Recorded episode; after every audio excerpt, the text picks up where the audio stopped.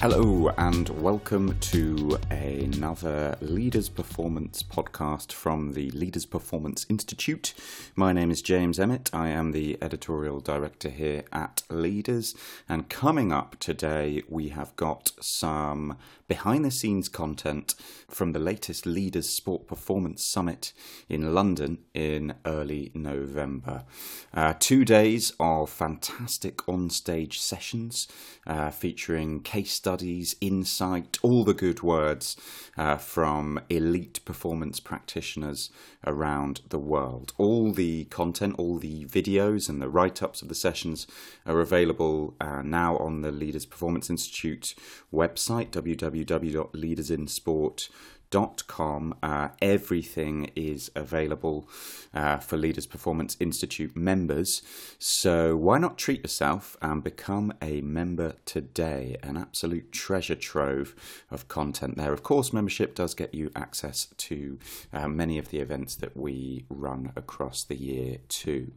So, coming up, we have some behind the scenes interviews uh, with four of the speakers from the Leader Sport Performance Summit this year. Uh, first up, we'll hear from a Knight of the Realm, Sir Dave Brailsford, who is principal at Team Sky and obviously something of a performance guru.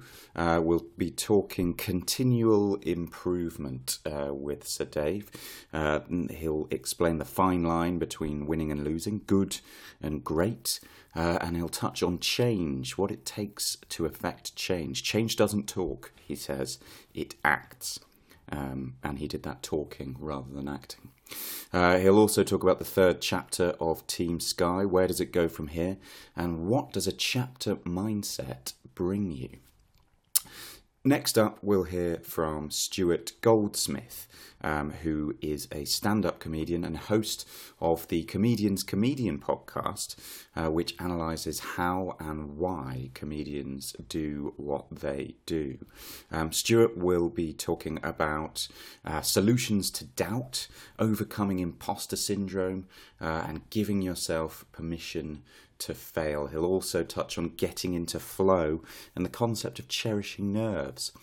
Um, after uh, Stuart, we'll hear from Dr. Kevin Dutton talking about cherishing nerves. Dr. Kevin Dutton is a research psychologist at the University of Oxford and he has a specialism in um, psychopathy. Uh, and we'll be talking about psychopathic traits and the crossover with elite athletes. And then finally, towards the end of the podcast, is the latest installment of uh, an interview series with Dr. Dara Harris uh, from Washington University School of Medicine. Dara is a communication expert and a um, stalwart moderator for us um, at Leaders. Um, and she'll be talking about cohesion, teamwork, and emotional intelligence. Enjoy. Dave Brailsford live, well, recorded at the Leaders Sport Performance Summit here in London. You've been on stage earlier today talking about perpetual motion almost, keeping things going, moving yeah. things forward. Um, talk us through the, uh, the stripe on the jersey analogy. Oh, well, yeah, yeah. So, uh, what I tried to demonstrate was um, obviously for people who are listening can't be able to see this, but um, the one thing that uh, we decided when we first started the team is that we wanted to try and somehow get everybody's uh, you know collective input into what are we going to stand for. And of course, as a new team, that's quite a difficult thing to do. Um, but we came up with um, with a few phrases which kind of described the line, and the line being, you know, the the, the fine line between winning and losing, um, good and great, etc., uh, etc. Et and that became our mantra, as it were. And of course, that's why we had a blue line down the back of the jersey. And if you just put a horizontal blue line or a line down down a page, and then all of our jerseys can fit year on year. So every single journey, uh, jersey we've had um, has mm-hmm. this line down the back, which is obviously a, a, meant to represent continuity and give us an anchor, if you like. Looks nice on the wall as well. Looks nice on the wall. Looks nice on the wall. But um, you know, there's certain things in change where you've got to decide what are the fundamentals that you, you believe in, your fundamental values, and and um, on the other hand, you know, you got to you got to keep on evolving and being brave enough to change. And um, and I guess I was trying to make the point that the challenge with that, of course, is that if you want to improve, then you have to have change. Mm-hmm. You have to change in order to improve. However, we also know that all change doesn't lead to improvement. Mm-hmm. Um, so it kind of gives a bit of a, a conundrum, really. Um, so we then know also that change, um, it doesn't talk, it doesn't plan necessarily, it acts. and that's probably the, the single biggest thing that I, I would say over the years I've been involved that you have to have change, you have to be clever and smart about the change, but you have to consistently act. Mm-hmm. And that's the difference quite often between mm-hmm. teams who perform well and, and maybe teams who could perform better. Something I noticed in your session, you, you, you talked about the planning process being really where the gold is and mm. um, getting as much input as you can. You know, you, you mm. talked about the requirement that you have mm. for everyone in your team mm. to at least have an opinion. It doesn't matter if mm. that opinion is you know, right, not yeah. good. Yeah, it's expected. Um, yeah, it's expected of them, and you know, going through this process, hopefully you arrive at some sort of consensus where you can yeah. ultimately decide that's the route forward. But then on the other hand, you talk about this sort of right action, action stations. Mm-hmm. Let's not just talk, mm-hmm. let's act. Where is the balance then for you between this, what sounds like quite an exhaustive mm. process of collecting all this, uh, well, all these opinions, and, and, and then just launching into something? It is exhaustive at times, and I think there's a different. You know, you go through different cycles like everything else, and we're in our off season at the minute. We just finished the season, and we started planning towards next season. Um, and as, as part of that process, I think it is very much a, a, a challenge where we do get it's quite interactive. You know, we get we get we get cards, we get pictures, we draw diagrams, we get people to get up and think what to put teams together, and it's quite you know you, you just generate conversations about planning, and it's that planning process and looking at things and looking at different ideas. That is where the gold dust is like that. You know, for me, that's what aligns people. That's how you get people on the same page. That's where you get people to hear different concepts and different perspectives, and then you consolidate that hopefully through a collective opinion um, and if you can't, then somebody needs to arbitrate, obviously, but you try and get the collective opinion into a plan which everybody believes in, and certainly the riders have to have belief in their own plan. And you've got to try and marry up that, um, you know, what the, the a, each rider's individual uh, dreams and goals are, and what they're really, really motivated to do, with what the team would like to achieve and then try and connect that into a, a race and training program with opportunities for everybody. And, and that's not easy. That, that's, that is a difficult sort of jigsaw puzzle to, to work out. But that, that, that it's not necessarily the, you know, we come up to some certain point in time where we'll have a race strategy and a performance strategy for next year and we'll commit that to paper. Haven't, haven't said that, uh, one race, two race, three races. I mean, the first race last year, um, Owain Doull got appendicitis and was out the race. We had to fly somebody else out to Australia, and it all went out. Yeah, exactly. Yeah. But uh, we know that's going to happen. But it's not the it's not the issue. So so the actual final concrete piece of paper to plan. It's great to have, but it's not the it's not the uh, be all and end all. The, the, the important part, I think, is in the briefings, in the planning sessions, etc., etc. And likewise, post once we get into the season, so there's a broader planning you know, you know of the next season, what do we do to win, etc., etc. What races we do, how we're going to do it, and, and how to keep moving forward. But then you actually get into the execution of it, and I think then much on a much smaller basis, we do make the effort to sit as a, as a team every night after every single day of racing. We do make the effort to, to review and talk and try and get everybody's opinion. And at times, it's the last thing on earth that you want to do. You know, it's late at night, we've travelled, you're quite late at the hotel, but we still have a little performance meeting, we hear what everybody's got to say.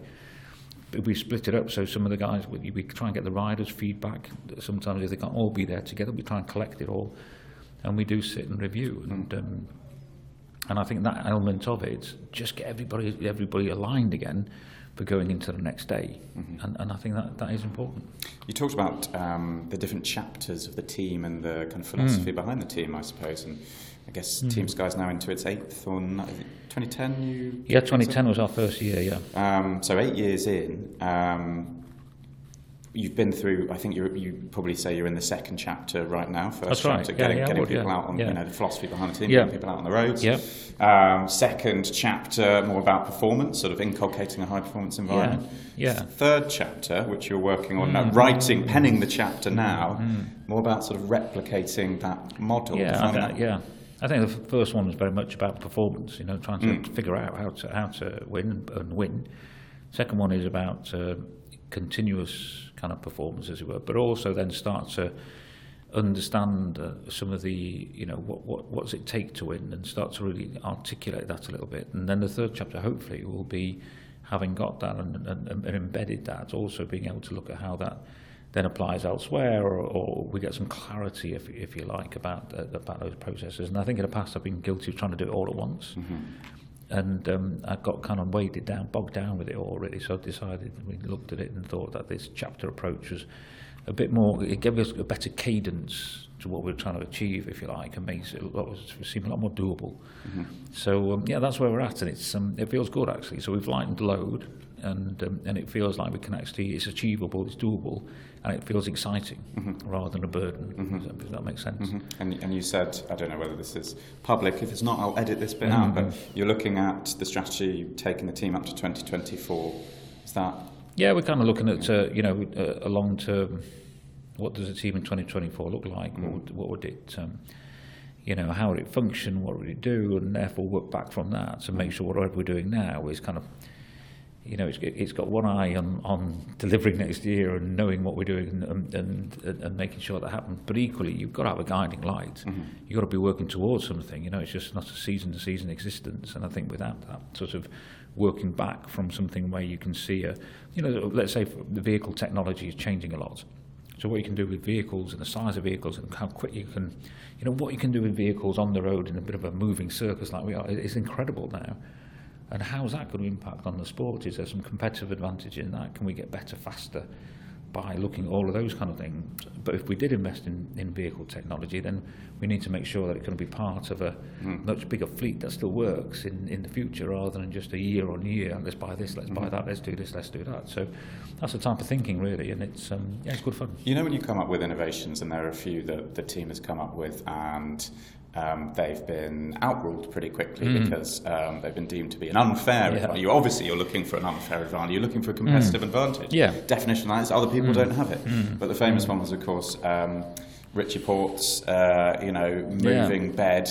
Um, which yeah. which you managed to have for two or three days, was it? yeah, Before that was, that was shut down. Yeah, yeah. Do you? Um, obviously, that I guess that's that peeves you somewhat because you've invested time and money in this process. And, yeah do you work with organisers before you bring in something like that? Well, I think that's um, you know, in all these things, you've got to look at yourself first, haven't you? And I think maybe, in hindsight, um, I should have approached that. and We could have approached that potentially in a different way and, mm. and, and been a bit more open and collaborative about it. And um, it didn't seem to me at the time that it'd be that big a deal. Mm. Um, Nothing in the rule book. Go ahead. But but, yeah. it, but it was uh, perceived as a big deal. That's for sure. So. Um, you know, maybe with hindsight, I think we should uh, we should make sure that you know fundamentally what we're looking at is um, is the, the performance of the athlete and the athlete's health, welfare, recovery, etc. Mm. And um, it just seems such a logical thing to do. And I think some people go, oh, well, you know, not every team can afford to do that. You can't, you know, mm. quite a lot at the minute, you know, people talk about budgets and, and you know, the size of budgets, etc., etc., and, and salary caps and reducing budgets. And I think, well, maybe there's two ways of looking at it. One is that you can dumb everything down to the lowest level mm. and hmm. say, okay, well, let's all go down to the third division so we, so we can all be okay. Or maybe we can be more collaborative and see, see whether we can invest in ways that's going to attract more sponsorship into the sport, bigger budget teams into the sport, and grow the sport in its entirety. And I think that's certainly my way of thinking, mm. but um, I can see you know, some people are, are, you know, are challenged by that. But I'd like to think that we're doing it for the good of the sport. Would you welcome a sort of more US style approach where there's a much more powerful, centralised body and there's a much more sharing amongst the teams? Because you know, yeah, sure, they, yeah. they share revenue, they share ideas. Yeah, well, I think I think it's it, it's um, it's one of the few remaining sports which maybe hasn't made that transition from a very um, you know, it's it's it's it's built on years and years of history and tweaks to the sport, as it were. And it hasn't had that moment of change where most of the sports are professionalised or modernised, or they've they've had a you know quite a big step change. And it seems to me that we've got the, the, the romanticism of, of, of the sport of cycling, which we'd never want to lose. You know, you've got the history of how many times Paris-Roubaix has been won, and, and you look back, and it's, it's it, you know when you win it, it's, you're not just winning a race in isolation. It's it's part of something, and it's that means something to everybody and it's part of the romantic and, and enjoyment side of the sport. But equally, I do think there's um, structurally there's an opportunity of moving the sport forward to get, as everybody knows, a better narrative so people understand it a little bit more, make it more appealing from a broadcast perspective. without losing that kind of romantic side. So I think that's mm. that's um, that will happen. Mm. And I think it will take not only collaboration well, the best changes happen through collaboration. It's not going to happen through collaboration of teams only, organisers only, or the UCI. Mm. It needs a proper collaborative approach and a, a, and a proper vision for the sport, and I don't think we have that. Mm-hmm. So I don't think we're working back from a, where's the sport need to be in 2024, or you know why we. You know, there's talk of reducing the, the team sizes at the moment from, you know, we've gone from nine to eight and now there's talk about eight to six. six yeah. So, okay, not an issue, but tell me how what does that intervention do in order to move us towards your goal for the sport in, or vision for the sport in 2024? You know, it's a tactical move. Mm-hmm. Where's the evidence? Where's, where's the, mm-hmm. you know, where's the, how do you know you're not going to get some kind of unintended consequence from that? As they are doing with reducing from nine to eight. All, all that's happened is the pro teams have reduced their rider rosters from 28, 29 to 24. Mm. Employing fewer people, Employing smaller ecosystem, yeah. people might be safer, apparently. Mm you know but um, but uh, yeah I think it's it needs a proper we need a proper professionally developed uh, vision for the sport which we can then all work towards final question um, I'm interested in you know as these uh, Grand Tour organisers look um, more ambitiously, I suppose, look further afield for their sort of mm. uh, hmm. Grand Départ and Grande Partenza yeah. and all of that. Yeah. Um, you know, the the Giro, especially RCS, are mm. particularly bold. Mm. Um, they talk about Washington and Japan before. Mm. Next year, they are going to Jerusalem. You mm. guys going out to, for, the, for the opening in Jerusalem. Is that potentially, where, when there is a massive transfer like that, is that an area that you will work hard on, sort of get, maybe gaining performance edge there? Well, it's definitely a challenge, isn't mm. it? You know, I think it's um, when you think about a straightforward performance from a single base and how, how what would you do to optimise performance, and then you layer in the, the challenges of travel and time zones, etc., etc. Mm-hmm. And then uh, obviously there are opportunities to minimise the impact on that. And I think, to be fair, I think what we should be doing is collectively thinking about how do we minimise the impact on all riders, mm. not just our riders. Because I think if we're going to go and race and have that, that type of the magnitude of transfer that we're going to have, then then we should be thinking more about looking after the staff and the riders, um, particularly the riders, obviously, mm-hmm. But you, you've got to think about the guys who are driving, the, the staff who are travelling, and the challenge they do, you know, the fatigue levels that are built up amongst the staff and the dangers of that. You know, it's, yeah. it's all it's complicated stuff. So I think potentially very wasteful, I guess. Where you start yeah. having two set two squads, you know, two support squads, yeah, one, one yeah, out there, yeah, one. Yeah, yeah, yeah, yeah. There's a cost to it. On the other hand, I'm all for it personally. I mm. think um, you know, it's it's it's it's it's a change, it's a challenge, it's something new. I think if we don't try, then we'll we'll never ever know. So I think uh, we've all got to go and give it our best shot. But what we should do is collectively try and make sure that we uh, make it work as efficiently as possible for everybody. Um, you know, there are certain areas where you think actually this is good for the sport, and then there's the competitive advantage between teams. And I think this is probably a good for the sport mm-hmm. issue that uh, that we have to manage those kind of different parts from different parts of the country, yeah. of the country, sorry, the world. Yeah. Yeah. Dave Brailsford, thank you very much indeed. Thank you very much. Cheers.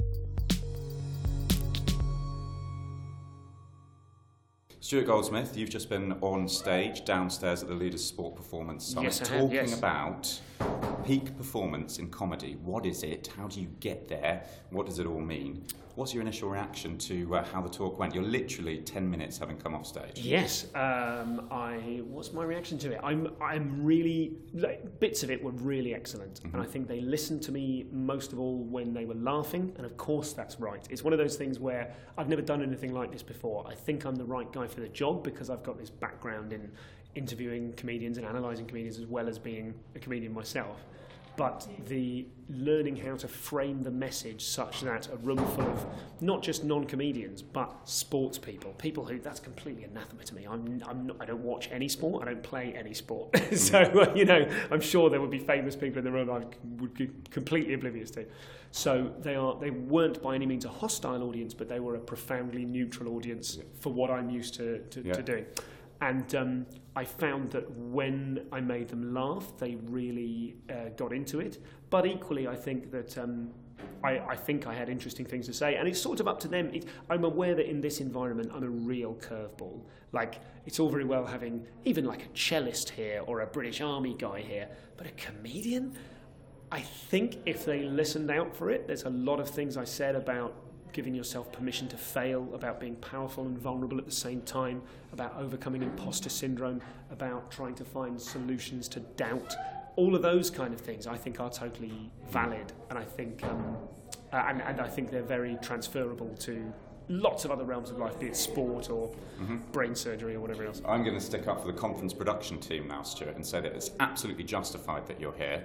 Uh, comedians are performers, after all, you know, and there is, a, I think, a very clear parallel between yes. individual sports performers, certainly. So if you go out there as a tennis player, for example, and you are absolutely kind of riven with doubt and like suddenly imposter syndrome, all of that sort of stuff. Imagine there are very similar processes that you sort of have to work through in your head as you might do as a comedian.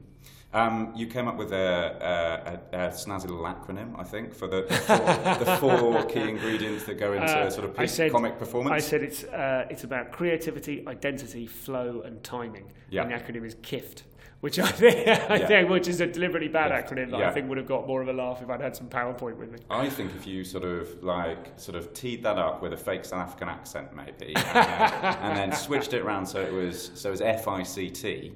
Yes. Maybe you would have got something out of that. I, I, will be honest, I did consider it. Yeah. Um, but uh, I actually wanted to talk about those things in a different order. Yeah, I was slightly fair, beholden to the, the, way in which I gradually yeah. sort of, I feel, I feel like I needed to sort of lead them by the hand through what I'm talking about. But yeah, FICT would also be very good. Yeah.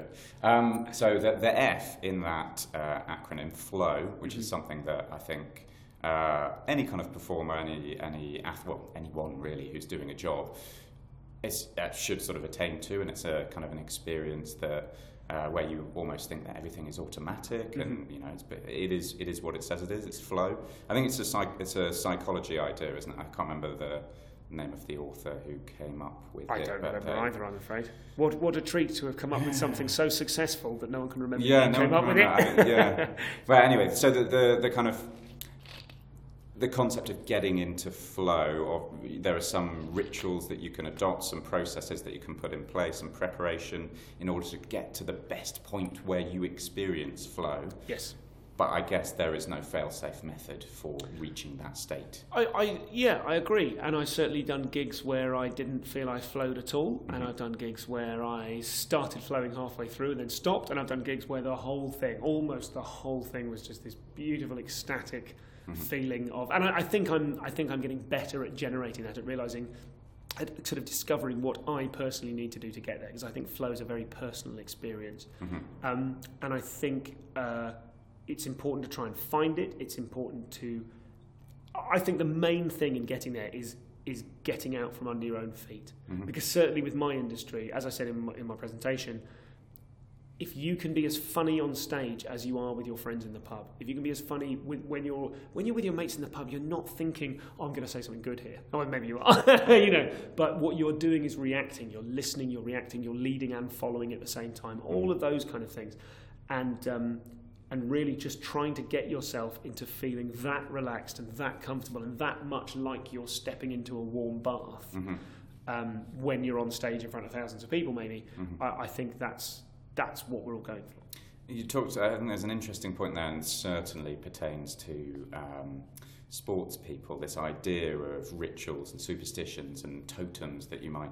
Uh, oh, good. I didn't know. Do sports yeah. people do that as oh, well? Yeah, I kind yeah, of guessed sure. It's they like do, putting one shin pad on before the sure, other one, sure, doing all this sort of stuff, and um, you know, coming onto the pitch and touching the ground and saluting several different gods and all of that sort of stuff you sort of say, right, there, of course there's superstition and ritual in that, but your point was it's mainly a kind of hindsight thing, so that you can, if you don't achieve a state of flow or don't perform well, you can look back and just eliminate those as a potential regret. Thank almost. you. Yes, and that's an original thought that I'm quite proud of. No, no, I, no, I agree. I, I think, I, I, think. Yeah, I think that's why we do yeah. it because you just don't want a, a, big thing that will trip you up. Is thinking, oh Christ, I should have done that. Yeah. You know, I, I should have had a pen. My one is I always have to have a pen in my pocket yeah. and no money. Yeah. The amount of times when I come off after a gig and just got... found a pound in my back pocket and thought, oh, for God's sake. Yeah. yeah. But yeah, so it's it's about giving. It's about taking away the obstacles in between you and a state mm-hmm. of flow. Something else I thought was very interesting in uh, the presentation was when you were talking about. Um, so there needs to be an element of risk. You need to. You're talking about cherishing nerves and um, processing them as excitement somehow, tricking your brain into mm-hmm. thinking that you're not nervous. You're in fact excited. Um, but this idea of you, you can't really practice comedy without the audience there. A performance in comedy, Yeah. n- by its, you know, it necessarily needs an audience, and the audience is the instrument that you play. Yes. Um, do you think there's something in there, you know, sort of trying to relate it to a, to a sporting audience as well? You are communicating a set of ideas with a crowd. You want them to do something at the end, hopefully, which is which is laugh. I think there's maybe a link to um, coaches trying to get across ideas, maybe. And I mean, do you, are you with me on that? Yes, I think so. Yes, um, I think you uh, you've got to absolutely a coach will have to communicate their their ideas, and you know I suppose what coaches are all looking for is having is being some version of that. Um, you know, if you watch Band of Brothers, Damian Lewis, that mm. guy, you just go, oh, he's he's captain material because they mm-hmm. just will crawl over broken glass for him. Mm-hmm. How do we achieve that? Maybe in a leadership where you want people to, you want people to just accept you as an authority and you want to make them feel good about doing that, and you want to make them mm-hmm. feel proud to be working as part of a team and all those kind of things. So that's definitely a message that you're trying to get. But in terms of understanding your audience, and you know this idea of playing your audience, making getting them Yes. on side, getting them exactly where you want them, understanding what they find funny in this instance and don't find funny, and making sure you're pressing the right buttons. What methods do you have for picking up on those signals? I guess immediately. And you, you were talking about maybe if you were going to do this talk again, you might do it slightly different Yes. and kind of warm up the audience a little Yes, bit. get- definitely. you know. Yeah, definitely. Well, I'm uh, I'm uh, I'm very adept at, uh, at doing those things, and it's it's interesting. I will, as I'm uh, as I'm travelling later today, I will ruefully think about why I didn't employ some of those strategies. I do. Um, I I've done a lot of TV warm up in my time. At the moment, I do the I'm a regular studio warm up for the Graham Norton show. So that's 600 people who are all you know. You need to get them from cold to absolutely going nuts uh, in about 12 minutes. And um, I've got a lot of strategies for that. And I think a lot of them are to do with, fewer of them are to do with having specific jokes. Lots of lots of MCs, compères, hosts, warm up men, people like that, will have a specific routine. I try to have as little a routine as possible because what I want them to get excited about is me. I'm just winging the explanation. I've never talked No, about this it's before. fine, I. Um, I, I think what I want them to get excited about is the fact that anything can happen. And so if I talk to someone, I want to connect people to each other. I want to go, this guy's doing that. Let's try and hook him up with this person who's uh, doing something similar.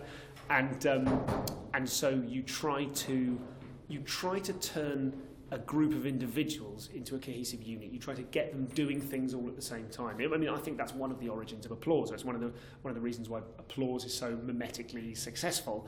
Is that you say, let's have a big hand for that previous act. Let's have you know, give yourselves a round of applause. It's all about getting people to do things in step. So cheer for this, cheer if you're that. Identify who the people in the room is. Um, introduce the people in the room to the other people in the room. Who here is from London? Who here is from somewhere exotic? And everyone looks around and sees everybody. go, Oh, right, this is who we are. You try to give them an identity. This is all good stuff that I've never said before. Yeah, you try, you try and you try and bond them into um, into being a group rather than just a bunch of individuals. And that's that's stuff I've been sort of doing since I was about 16 without really thinking about it. So in sporting circles, um, people at conferences like this um, talk quite a lot about um, methods for coaching and communication, and really what you want to be doing is moving away from kind of a didactic approach where you're telling, you know, I'm the boss, do this, do that.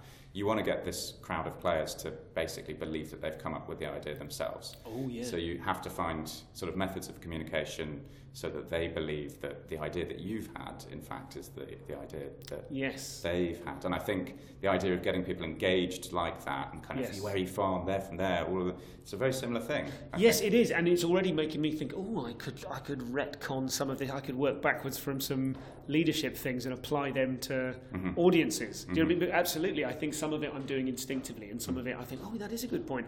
I've often thought that as a, a compère host slash warm up, you know, not the kind of soloist, but the, the mm-hmm. sort of the preparatory role, Yeah. preparatory role. Um, I've often thought that that person is like the music in a film. If people notice you, you've almost done something wrong. Mm-hmm. Like the thing has to work anyway. That's why it's such a thankless task. People only notice if you cock it up. You, you need to get everything cooking in such a way that you sort of invisibly melt away into the distance. That's Yeah. and in a similar but different way. That's what I try and do with my comedian to comedian podcast. Yeah. I try not to. So many comedy-based podcasts are people riffing with each other. I try to ask intelligent, provocative questions and then just sort of melt away into the background. I feel like it's a good one if I didn't need to say anything. Yeah. And the model I always use is um, Michael Parkinson's interview with George Michael Uh-huh. after he got hammered and crashed his car. Um, he walks on, and Parkinson just goes, George, what happened? Yeah. And that's the interview, you know, bang, Yeah, that's yeah, almost all he says. And, and that's, that's what I'm going for. So I think um, there are definitely parallels between Mm. the two. Talking about sort of background music in a film and the, MC, the idea of MCing and kind of gluing everything together and not being noticed. Of course, you've got your star MCs, you know, your likes of John Williams and Hans Zimmer. Mhm. You know, you go along to the film because these guys are gluing it all together with their music. Yes, Daniel Kitson, for example, he's an MC and Yeah. a half, isn't he? absolutely. That's a strand of thought that's going nowhere. No, no, no. I, I think it is. It's, it's valid. Absolutely. I think um, sometimes when you're, and I'm not speaking about Daniel specifically, but um, or at all, but sometimes it's detrimental to the gig if the MC wants to nick the gig. You Sure. refer to it as nicking the gig because Mhm. really the MC is there. But it's all it's all a matter of opinion, and there are no. You can write. There's probably only 12 books written about it, and all of them are by people who've just individuals. Mm. So there's no hard and fast rule. I would think the majority of comedians, what they want is for the MC to set things up for them to do well, for Mhm. the comedian themselves to do well. And I think some MCs are so brilliant that when you bring the acts on, it's almost a disappointment. Mhm. And I will only talk for myself, but I once did. Um, I once did TV warm up for quite a bad Star Vehicle sketch show, and at one point I said, "Oh, here we go." We, you know, we were t- maybe two hours in. I had a great relationship with the audience, but the show itself was arguably failing. Hmm. And I said, "Oh, right, here we go." I was on stage. I said, "Right, we're going back in," and there was an audible like that. And I think part of me thinks, "Well, I'm better than that guy," and part of me thinks, "I've not done my job quite right, Yeah. really." Yeah. Depending on your interpretation Yeah. of the job. I think when it comes to the music in a film, I, I, I didn't know. I mean, I noticed the music in Interstellar, Mhm. the incredible composition of Hans Zimmer, but I didn't think the name Hans Zimmer to myself. Mm. I thought, oh God, this is an incredible, ecstatic moment. Mhm. And then afterwards, you go, who was that? It was Hans Zimmer. Great, let's course it download it. Let's listen Yeah, to it. Let's yeah, listen to it while driving far too fast on the motorway. You know? Yeah, yeah, yeah, sure. Um, one final point that I wanted to bring up because we are 13 minutes and 50 seconds on the clock. That's long. Um, imposter syndrome and nerves, and, and the feeling that you get sort of before you go on stage, and even it can it can strike you halfway through a gig. I thought you had an interesting little process for, for Yes. dealing with that. Could you talk Yes, through that? absolutely, and I don't know where I got it from, but um, uh, the the process as it was relayed to me is that you first step is to notice yourself thinking, "I'm an imposter. I don't belong here." Then you congratulate yourself for noticing it. So you go, "Oh, I'm doing it again. Hey, well done me. I spotted it." Then smile. Actually, physically smile on your own in a room. Just smile at yourself. It puts you in a good mood. Oh, I did it again. Well done me. Mm. And then, if all else fails, if that doesn't sort of reset you, you simply have to remember your values. And in the case of comedy, as I, I'm sure it's similar in sport, I'm doing this job because I love the job, because I believe in the sort of intangible rightness and meaningfulness of making people laugh. To me, that's one of the most meaningful things in the world. That's why I do this rather than anything else, because I love laughing and I love making people laugh and I love laughing with people and I love it when people make me laugh. So even if I'm not the best guy to go out and close this particular gig in this particular environment, maybe someone else would do better here. But I'm not an imposter. I'm not a charlatan. I care. I want to do this. I want it to work for everyone. So I have a right to be here. hmm Kind of like a preacher, almost having a kind of unwavering faith in the message, even if it's not necessarily striking home at the time. It probably is similar. Mm. I don't know. I'm trying not to say anything rude about religion. No, that's I'm fine. sure it's a of That's why I said a preacher. right? Stuart Goldsmith, thank you very much indeed. Thank you. Thanks for Cheers. Um, Dr. Kevin Dutton, your lanyard says University of Oxford. Can you give me a little bit of background of what it is you do? Yeah, I'm a, a research psychologist at University of Oxford. Um, so uh, obviously I do research, um, but a lot of the work that I do now is consultancy uh, and also public communication. Uh, so being an academic these days is um, obviously about doing research. Uh, it's also about teaching, but um, equally important is what we call public outreach. Um, so dissemination of ideas. So uh, I spend uh, pretty much 50-50 uh, of the time between the lab and public outreach, doing talks, um, attending conferences like this one at Leaders. You disseminated a fair few ideas yesterday in uh, what they're all saying was a blockbuster talk uh, following a power outage towards the end of the day. Wasn't part of the act. Wasn't part of the act, but it could well have been. I can Put imagine on sort of- Psycho Killer, Yeah. and it killed the power. I can sort of imagine you coming out of the, the gloom, kind of with a knife, you know, psycho style. Uh, maybe maybe something for the next time. Anyway, um, you delivered a talk on um, similarities between psychopaths or psychopathic traits and high performance, and how there is a fair, there can be a fair degree of crossover between um, high, well, high performance athletes in this case, and seriously dangerous individuals.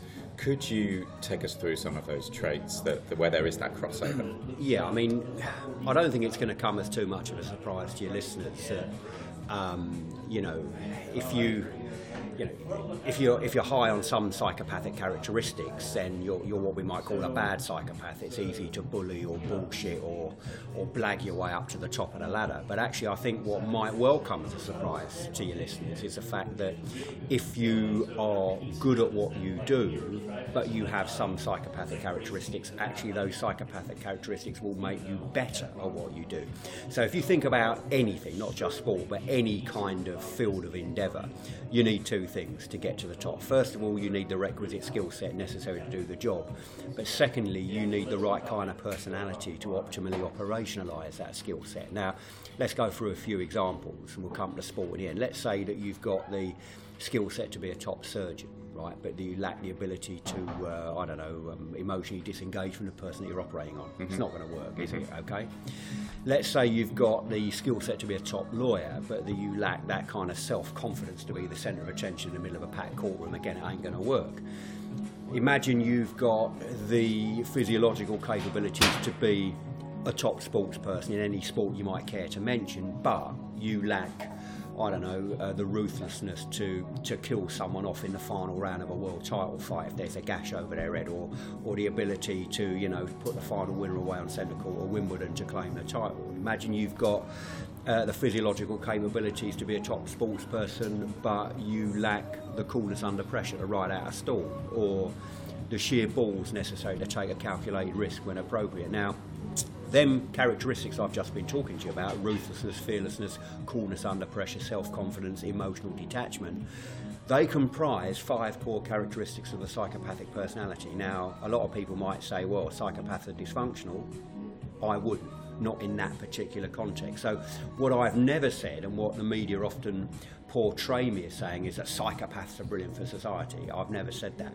What I have said is, and it's very important in elite sport and in all kinds of things like business, in politics, in the arts, that if you have certain psychopathic characteristics in the right context, in the right combination, at the right level, and with the right intentions, that is when you can become successful. But it's got to be in the right context and at the right level.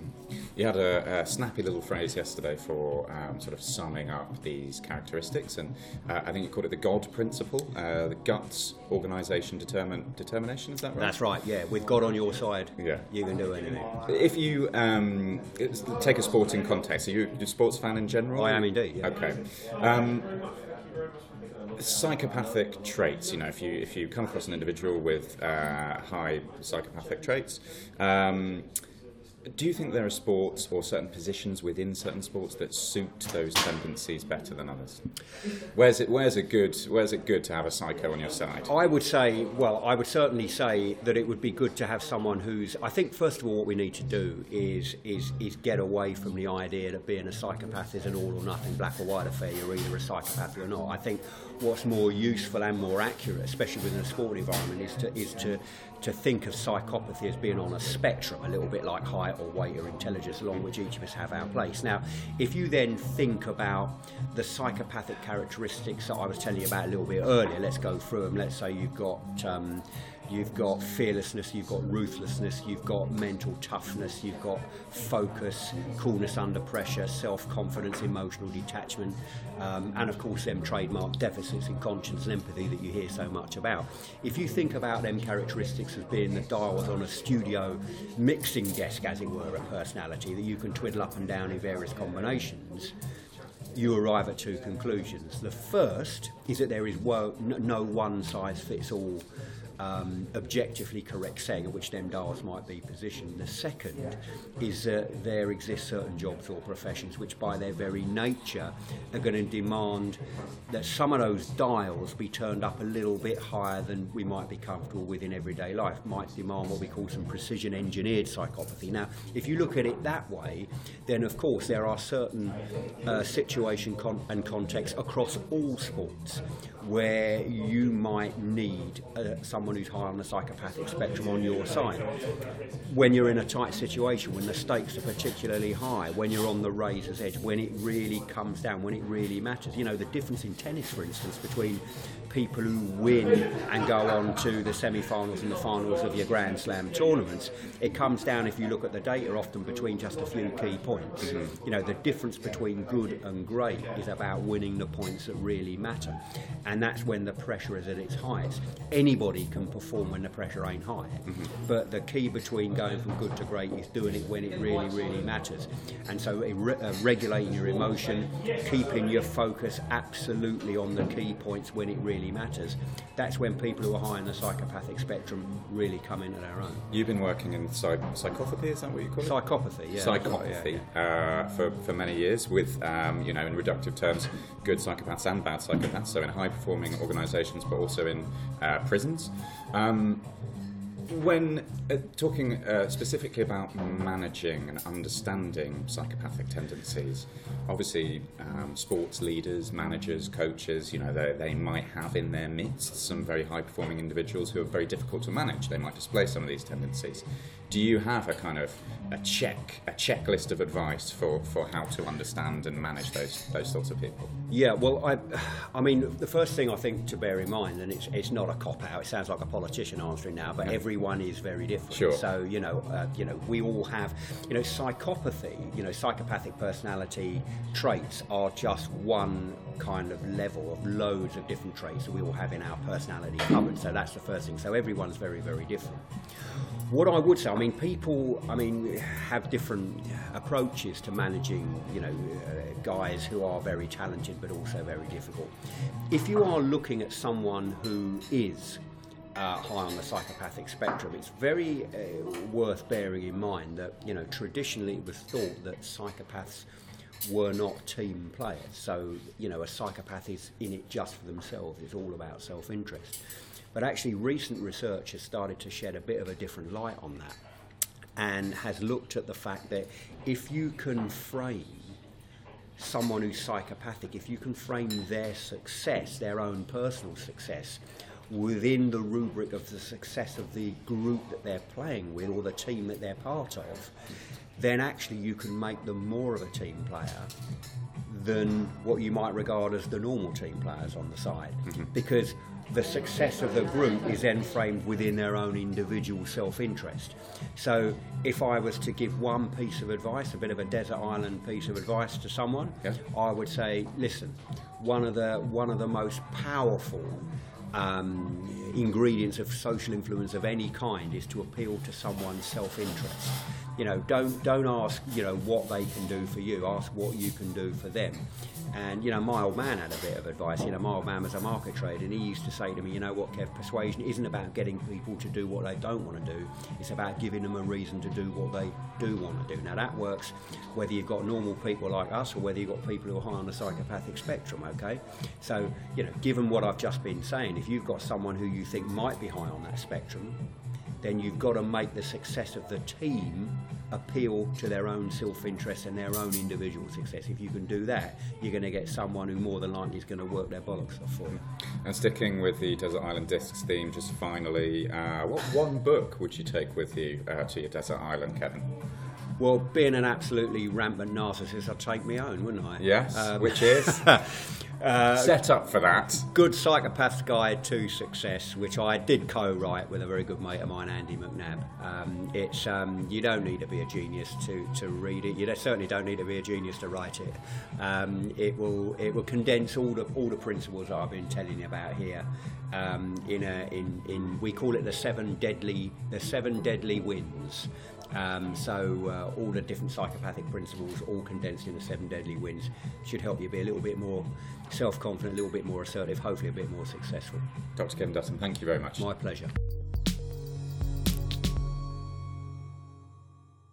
Uh, Dr. Derek Harris, hello. Hello. Back again for another year and another podcast. Um, This time in London. we are here at the Oval Cricket Ground, home of Surrey Cricket Club. It's a grimy, grim, classic autumnal London afternoon outside. It was a beautiful day yesterday. Um, enjoying it.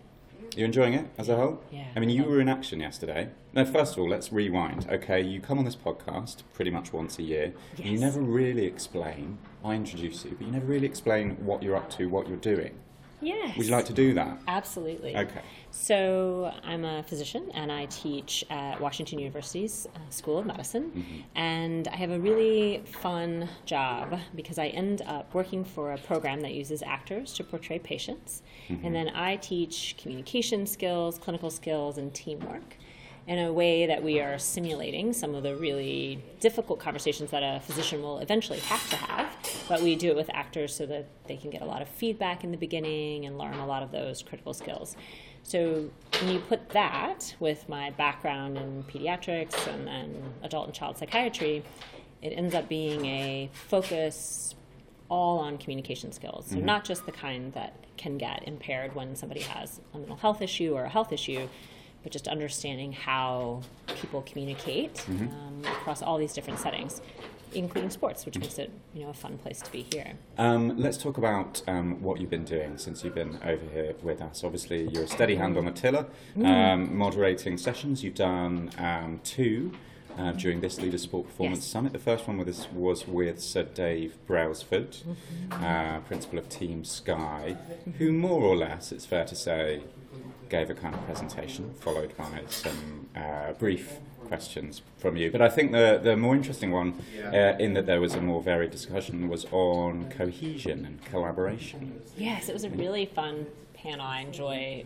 doing these for leaders, the way that you can bring together expertise across what seems like and you know ostensibly are different disciplines but still have similar challenges. So to speak to somebody who has worked in formula one racing and has done you know culture change there to someone who is a trauma surgeon and understands teamwork in that setting um, to all the way you know australian rules um, football which i then have now learned about as Yes, well right? footy, so footy, footy yep. yes which i have been um, you know educating myself on as well. Yeah. so I, I think one of the pieces that you and I have touched on before too is that the element of cohesion that has to do with emotional intelligence is particularly interesting, I think, to both of us. Yeah, I mean, uh, we wanted to sort of develop that theme. I wanted to pick up on something that you said on uh, the panel. I think we- we had all these um, varying different um, descriptions of what cohesion meant to these people in these different fields.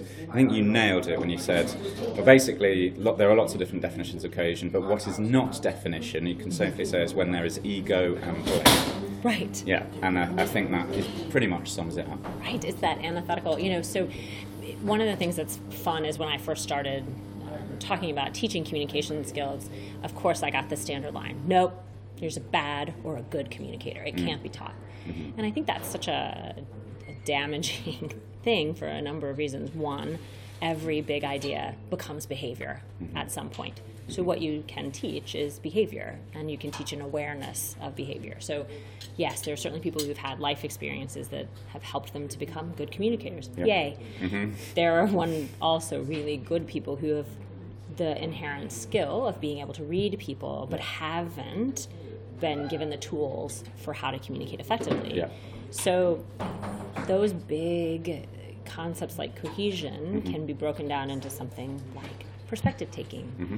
So, when you listen to some of the stories that they said on the panel, part of what they would do is they would come into a new environment and learn 1st mm-hmm. Well, that's perspective taking.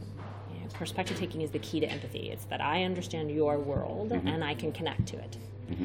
So by setting up something simple like coming in and learning from other people, you're starting on the empathy thing and then you're starting on the cohesion thing. Yeah, sure. Um, and, and I guess the empathy thing is a, a surefire um, kind of uh, characteristic of someone who has it is emotional intelligence. Empathy is emotional intelligence, isn't it?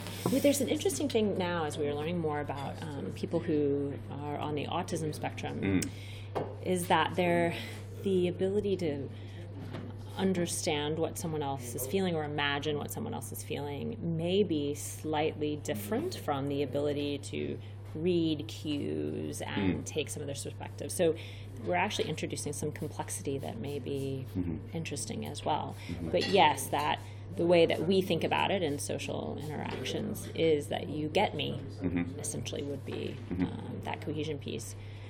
I think when people ask me about emotional intelligence in teams,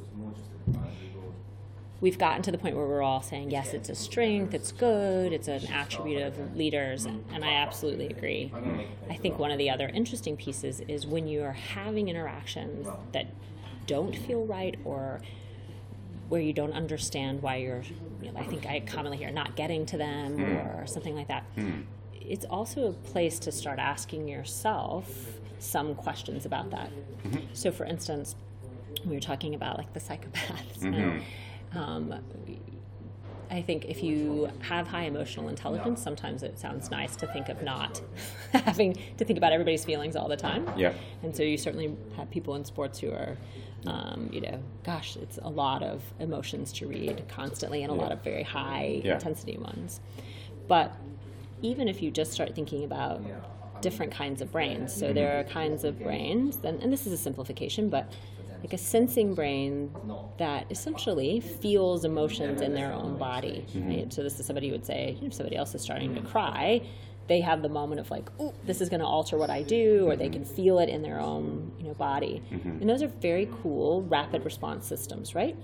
They tend to change quickly. They tend to mimic people's facial expressions. You feel encouraged. You know, you keep speaking. All of those pieces. And another really cool brain is more of the observing brain. Yeah. And what they tend to do is see a group of behaviors Yeah. and then figure out the feeling, test if they're right, mm-hmm. sometimes provoke, confirm, and then respond. Yeah. So if you think of a sensing brain, one of the problems with that fast system is you can make causation errors. Right. You can think it's you, or you can think it's something else that's in your brain, but it's not. Mm-hmm. But on the observing brain, you can put together the wrong pattern. Mm-hmm. So you can think, oh, when somebody, you know, just taps their pen, that means they're, you know, bored and ready to leave. And I may look at it and say, actually, it's when they're nervous. Mm-hmm. But if the only link you have is pen tapping means bored and ready to leave, then that's how you'll respond. Mm-hmm. So sometimes you're having interactions with people and you just keep thinking this is off or why don't they hear me? And they overreact to things that you don't understand. Mm. Slowing it back and saying, how are they making the decision about me? Mm-hmm. And if they're doing it based on my behaviors, that may be the place to be curious. Um, and you can actually help them to ask about it, or you can say what you're feeling, and then really change their ability to, you know, to interact with you. Um, as soon as I turn this tape off, I am going to write up uh, what happened today, including my key takeaways from the day. Now, yes. what should I write for those, Sarah? I'll continue to talk for a little bit. So you think? Do you I have one? really enjoyed. I had a couple. Yeah. Um, I really, this ends up being somewhat more personal. I, the military piece, I mm. think, you know, knowing and seeing the personal sacrifice that is done. We can all have complex relationships to the policies and everything that is attached to that, but on just a simple human level, to see the incredible dedication and risk that is taken on, I think is in, personally inspiring. And, you know, with the military people that are in my life, matters to me that people value and understand that risk and exposure. I also thought the military piece of, you know, that one little thing of using data to show safety that we talk about this all the time but that that personal risk mm-hmm. That you used a map that you took technology in a way that made people feel like they could do Yeah.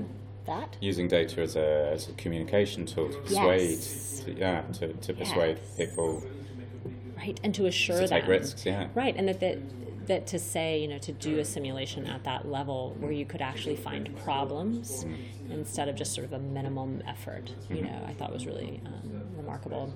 I, um, for Mark Shapiro, one of the funny things everyone, like a lot of people say, is like, oh, I want to work for that guy, you know, after listening to him speak.